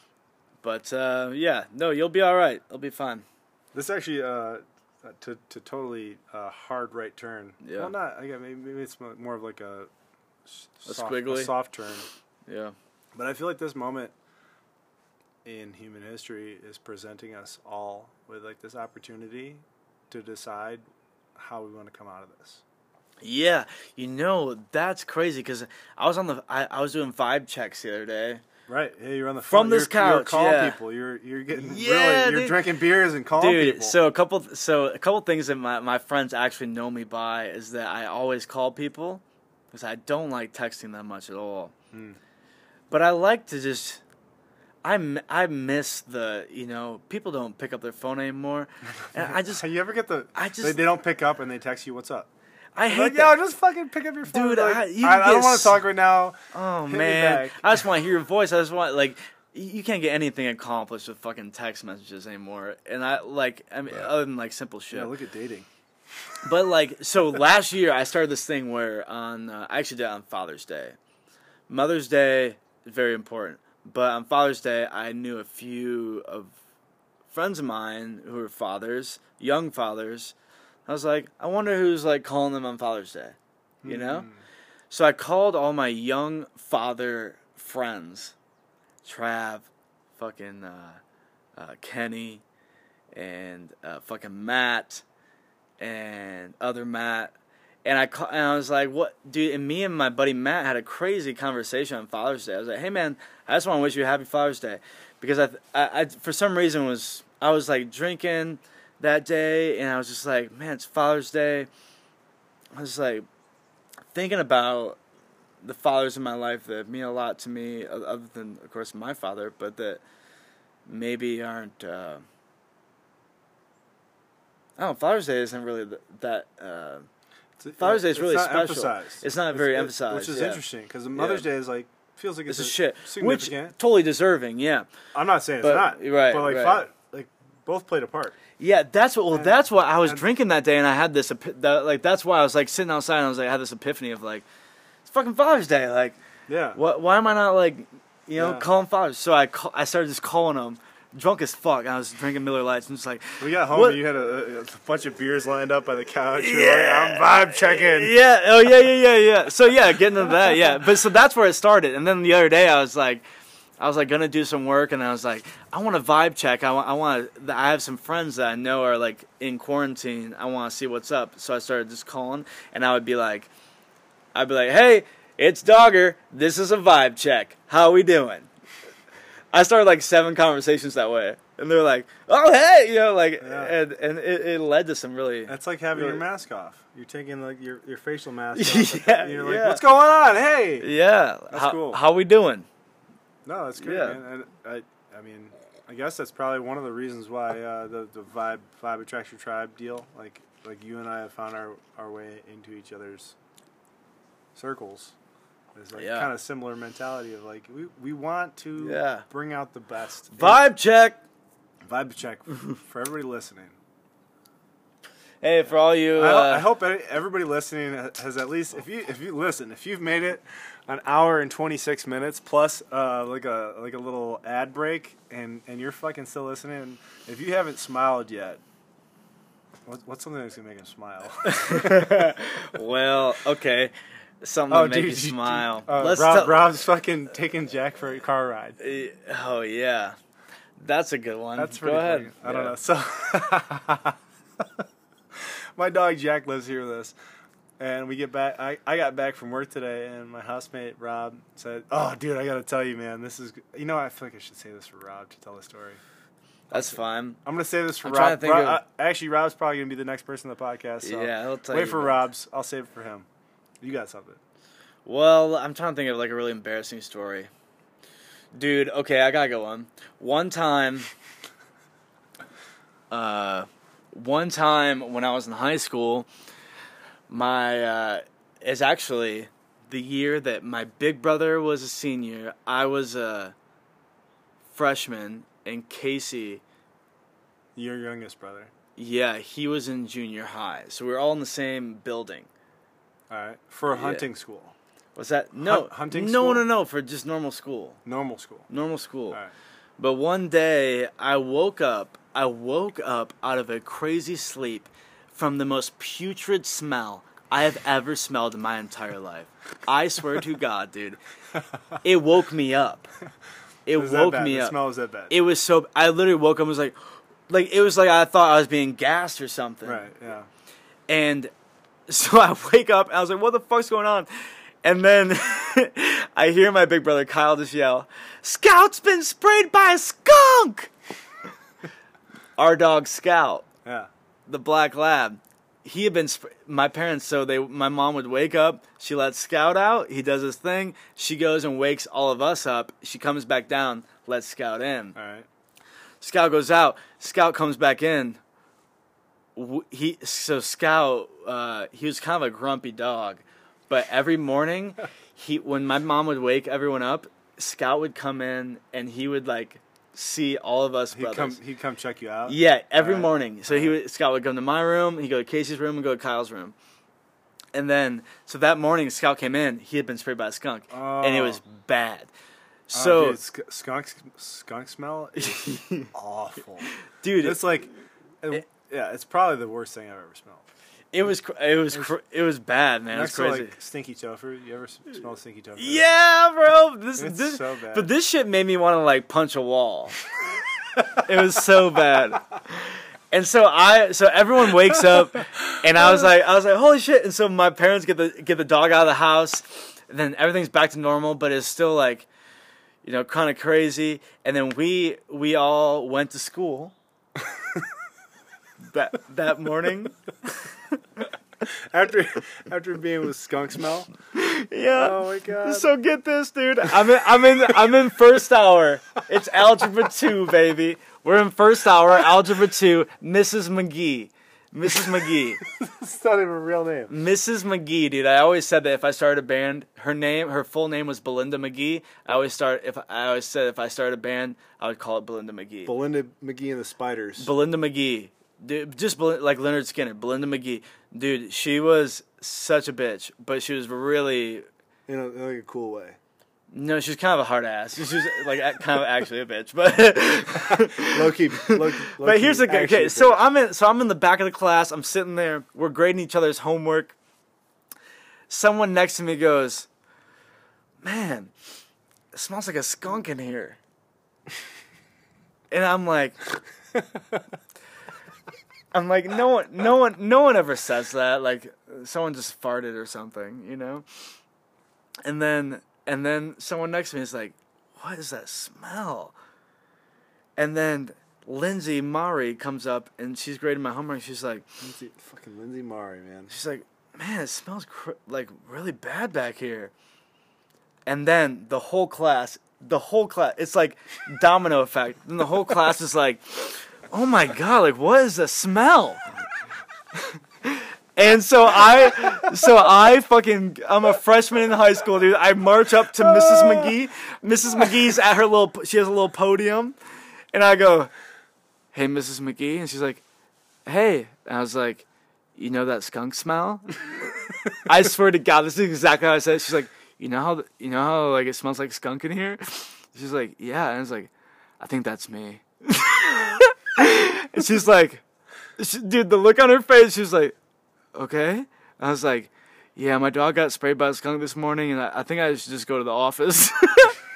and I literally, so dude, this is the best part. I come out, I, so she's like, She literally like was so distraught. She's just like, she's such a hard ass. She like would never let anyone go to the office. She's just like, yeah, you should go. I get my backpack. I fucking bust out of the room, dude. My big brother Kyle is walking down the hallway. As I walk out of the room, he goes, he looks at me and goes, I know, we're going home. he, he looks at me. We're, we're, I'm like walking down the hallway, and I'm still like, I still don't totally believe what's going on. And Kyle just looks at me. He's like, I know, we're going home. We go in the office, we sign out, and all the secretaries are just like, everyone's like looking at us. I'm like, holy shit, this is a nightmare from hell, dude. It's crazy that the dog getting sprayed made you guys smell like that. Dude, it, like the whole like like Shout out to the skunks, dude. yes, Skunks. dude, the fucking OG sprayers, man. Skunks stonks. Oh, dude, I wish, I wish, I wish I could emit a smell that fucking potent. so we, What, what would your scent do though? Like what? Like you got to be careful wishing that kind of it'd stuff. just like, be it's straight lilacs, man. Lilacs, Lilacs? dude. Yeah, dude. Because like people for anywhere around you, it smells yeah, lilac. everyone just starts making out every time. I, oh, every time I fart. lilacs make people make every out? time I fart, dude, it's just like, no, maybe, Fuck. maybe like It's gonna work out. This relationship's gonna work out. a bit, a little bit of lilac, with a okay, lilac with a little bit of opium.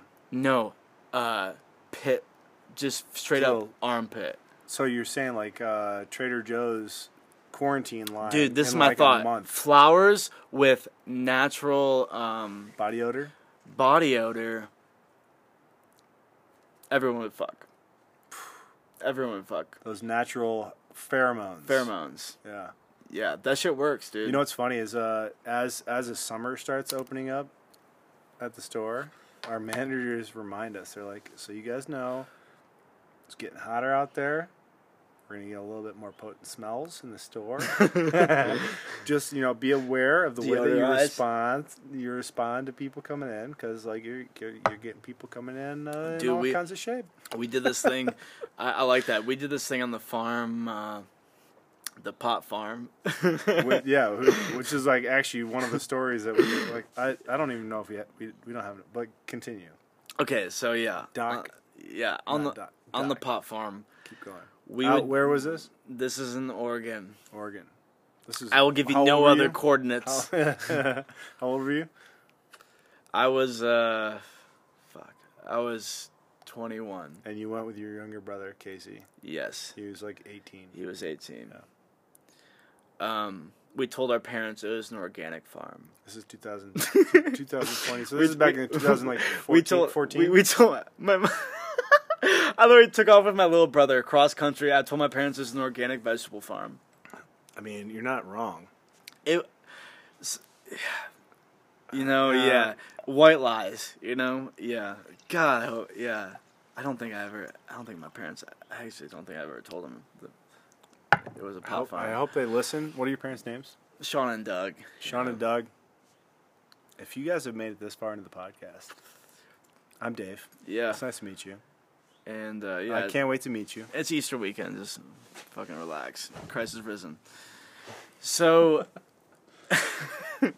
Hey, mom, mom, if you've also listened this far, which I hope you, I hope that you have. I, I'm just I I'm so honored that you you've you've trusted me enough to stay this long into the podcast. yeah, and you'll Like- you, you'll like me more in person. Well, but I, I think not only. No, I think I, I think you probably already like if you've listened this long, you probably already like Cody because I think he's got an important message, which is just like the the heart of Jesus Christ, to fucking love everybody. yeah, And that's he, it. He was a radical. He was a, he was a radical. He was a radical. He hung out with prostitutes, Straight up. and we basically hang out with prostitutes. yeah, but, uh, yeah. Oh man, we're getting a delivery, dude. we're saying. Oh We're gonna- God. We're gonna pause. We're gonna pause here for a second. This is a hilarious thing that's set up on. Who is that? He's just it's it's a delivery truck, It's DHL. right? That's delivery. This guy's like, what's going on right Dude, do you do you know who that is? I hope he drops something off. I hope he drops something Oh, off. he's about to. Hit the, oh my God, he almost hit the fucking wall. Right. He's doing it. He's going. For, so a, a yellow DHL van just came rolling down our driveway. Dude, this is international delivery at DHL. What? You know what 317 Rayside Court? 317. Yeah, 317 Rayside Court. So is that in here? No, no. This, this is all uh, one drive this way. I think if you go up one, Then make a the right. next one. Yeah. All right, thank you. Wrong house. Man, we were we were definitely not six feet apart. I was in that guy's face, dude. If he had Damn, coronavirus, what is he do? Dude, that. Well, no, that's happened before though. We've had delivery trucks come down this driveway and like, no, they- dude, that's. I think that he's with the cartel, bro. I think he's with the cartel. he's coming for the the drugs. Dude, I bet there. I bet there's fucking. I bet there's fucking fifty kilos in there, man. You're being racist right now. N- That guy was just because of his skin, Cody. It's DHL, dude. I don't know anything about DHL, so That's only international delivery. oh, DHL is international delivery. Yeah. We should have told him. It was like, oh yeah, That's what I'm oh, saying. that's it. That's it. Just drop Yeah. it. Drop it back there. That's it. Next. oh fuck, dude. All No, right. we don't. That's how you get in the Ozark situation, dude. That's how we get like they're like, oh, you. Okay, want, what would you they, do, though, they Dave? Show, they show up and they're like, Dude, no, I thought about this. What would you do? So, Ozark situation. so, dude, my brother was telling me that the cartel will. fuck, I, I'm being recorded right now. The cartel will sometimes put. They will use people's suitcases to ship drugs. Whoa. So they'll put they'll put uh, kilos in like someone's suitcase because they have someone in the airport that does it.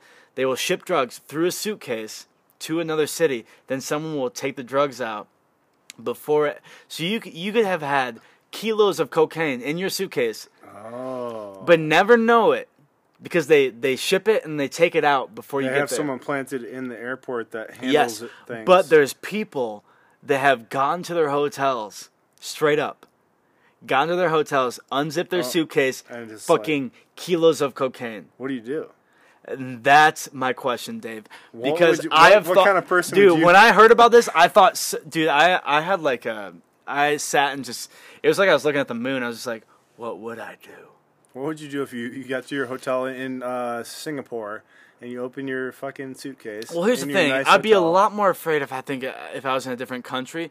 But here's what I've thought that if if that happened to me here, You you do some, well, and, yeah, and well, yeah, yeah, I mean, you do a lot of it, and then flush the rest of it. yeah. Well, We're, that we're kidding, moms. yeah, that's yeah, that's for another time. But here's what I would do: is that okay? At first, I was like, I probably should just give it up. I want, I want, like, I want the cartel after me. But Right. this, but then I thought, if I just had it, and they had a, and they were like, they showed up to my door, and they were like, "Yo, you have our cocaine." And I was like, "Yep, I do," and I just gave it to him. Mm. No hard feelings, right? Yo, Right? Yeah, you, I you got guys him. put this in my suitcase. I Yeah. came home. It was You in my remember that suitcase. movie? You remember that movie? Uh, um, with the dude that finds all the co- the the cocaine and cash in the desert. What's that called? Come on, the dude shoots the the people. with Breaking the- Bad. No, he shoots the people with the cattle. Oh yeah. Uh, we were No Country for Old Men no Men. country for old men. That Was so. that cocaine? uh, I think so. Man, I think it was cocaine. people go hard for that. Hell of a drug. Yeah, hell of a drug. Yeah. but uh Yeah, wouldn't know. But man, it seems like it. It seems like it's a really hard thing. I've heard. Yeah, I've heard a lot. hard thing it. to kick, yeah. yeah. But so here's what I thought I would do. if we're getting down to it, I think, man, man, I'm recording all this, so everyone's gonna know now. But I think that I would sit on it. I would sit on it for a year. and not touch it. I would take it somewhere that only I knew. I'd bury it, and I'd sit on it. So if anyone in the in 365 days from the time I got it, if they hit me up, I'd be like, "Yep, all it's all yours. Yeah, yeah, yeah. Maybe you know, yeah, maybe it's a uh, couple two or three grams short. You know, don't ask me. Uh, Yeah. I, I wasn't sure what it was. yeah, yeah. It was, Uh, yeah, packaging cost. yeah. but but then I would, you know give it to him. But if I made it past a year, I'd fucking sell that shit and fucking get the fuck out of here. That's legit. Yeah, I think that. Yeah, come on. I think that's noble. So let's I would give thirty percent to charity. Uh, uh, yeah, well, also, yeah. I would give thirty percent to charity. and another little bit would go to findyourcult.com. Yeah. Also, Um, I'd probably start my own cult. To be honest. Moneymaker. Yeah. Until you start giving people guns and they freak But it's a cool cult. Have you ever imagined like a like a uh, cool cult? A cool cult? I think they're all cool. That's the that's a that's a draw, right? All right. Um, back to you and Casey at a farm with Uncle Bud. Is that his name? No. Uncle, Uh, something like that. Some un- Uncle Buff. Yeah, we're doing Uncle Uncle Big Daddy Steez. Stu- Uncle Uncle uh, Big Big Buff Buffalo. Dude, Buffalo. That was the name of our tuk tuk driver in uh, Cambodia. They took Rob. us. Rob told me about this. Yeah, Buffalo. I have him in my phone. I have his number. We could, we could call him right now, but we won't. But yeah, uh, back to the farm. Yeah, it's crazy. pretty wild experience. That's- yeah. Yeah. Uh, didn't know I was walking into there. Which I appreciate about you. yeah. Life's life's weird, man. And and life's a trip.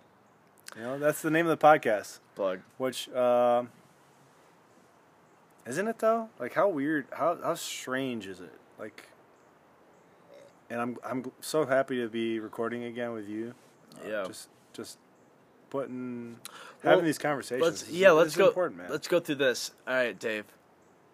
What is, uh, what do you think is the best case scenario three months from now? We come out of this. Best case scenario, we come out of this. Uh, I think that humanity rises up and acts in accordance to the best practices that have been put forward through the like the professionals, and through that, I think uh, the wave the wave kind of passes us. Like there, yeah, there, there, there are inevitably there already are there already have been a Yeah. lot of deaths. Like there, Right. there's going to be people that get swept up in the wave of death Yeah. that is passing over us. Yeah. um, But through this, I I would love to see. Uh, once the wave has passed over us, people returning to not life as we know it. I, I don't want it to be life as we know it. I want people to return to a new form of Yeah. being where they're like I they're, hope it's they're more present and Right. they're like ap- appreciative and I would love to see it lasting where they're like But what does that Like- what does that look like? You know, what what does a even subtle awareness, you know, look at like look like look like for uh, for people to come out of this?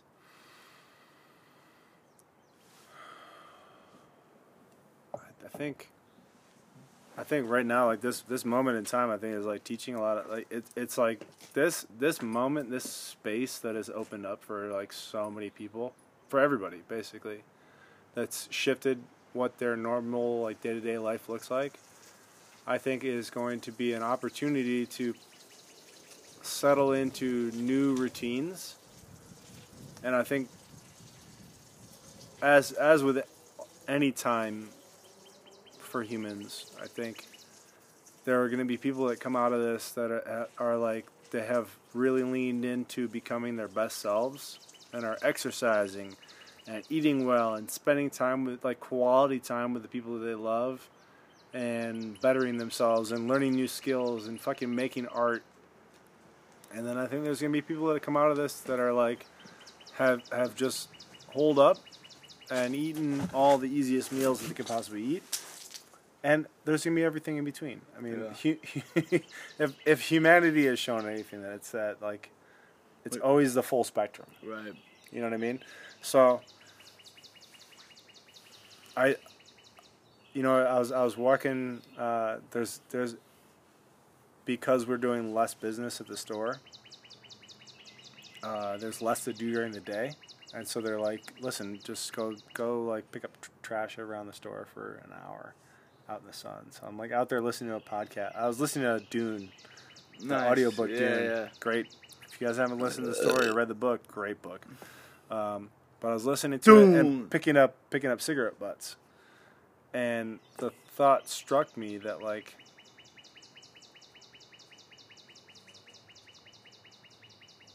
how how we come out of this is is up to us.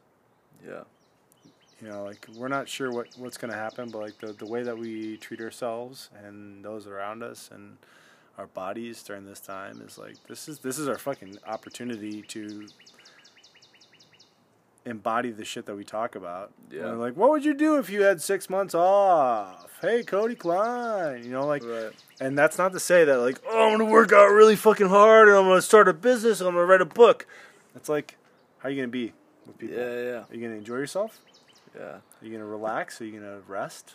Are you gonna like still take care of your body? How are you gonna deal with deal with fear and emotion, all sorts of shit. Yeah. This is. I mean, it's a. It's unprecedented. Like I've said before. Like, this is an opportunity for all of us to determine the tra- trajectory of who we want to be. Yeah. You know what I'm saying? Like we're like I, I can choose the direction in which I want to move. Right.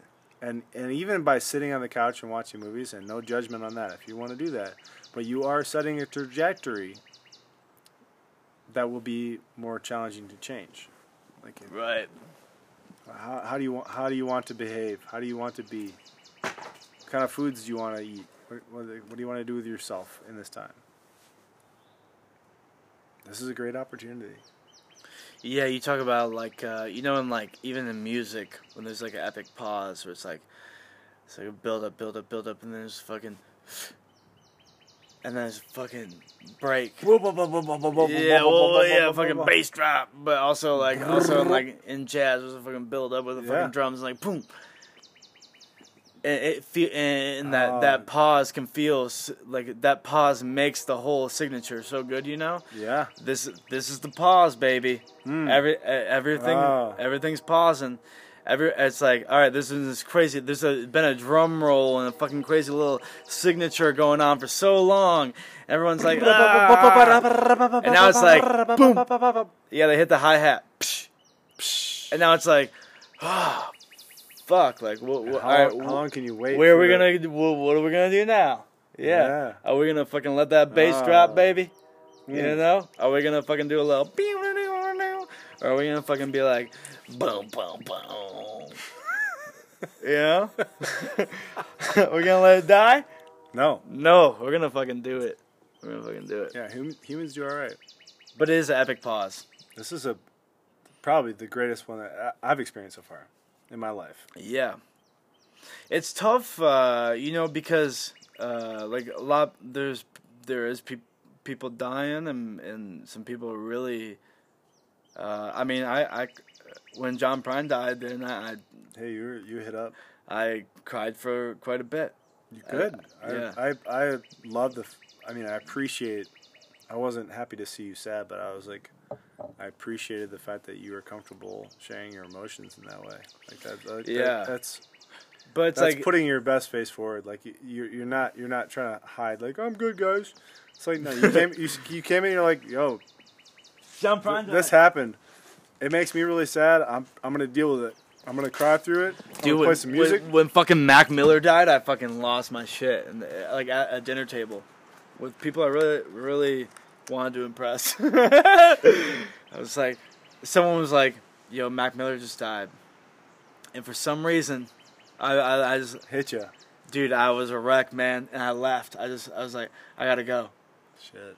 But like, but but I think like um, um, amidst all the like really, there's like some really terrible shit happening. I um, I don't want to be naive in me saying this in the sense of, uh, but I want to say this in like a sense of op- optimism and hopefulness. I think I think hope is is so fucking important. Not in just this time, but I think in in in every time of life hope hope gives you you know fucking hope is wonder. Hope is you know hope is like hope is something that's like you just want something that's not uh, already formed yet. And even in your mind you just want to happen something that's good. And get it's it's more uh, creative.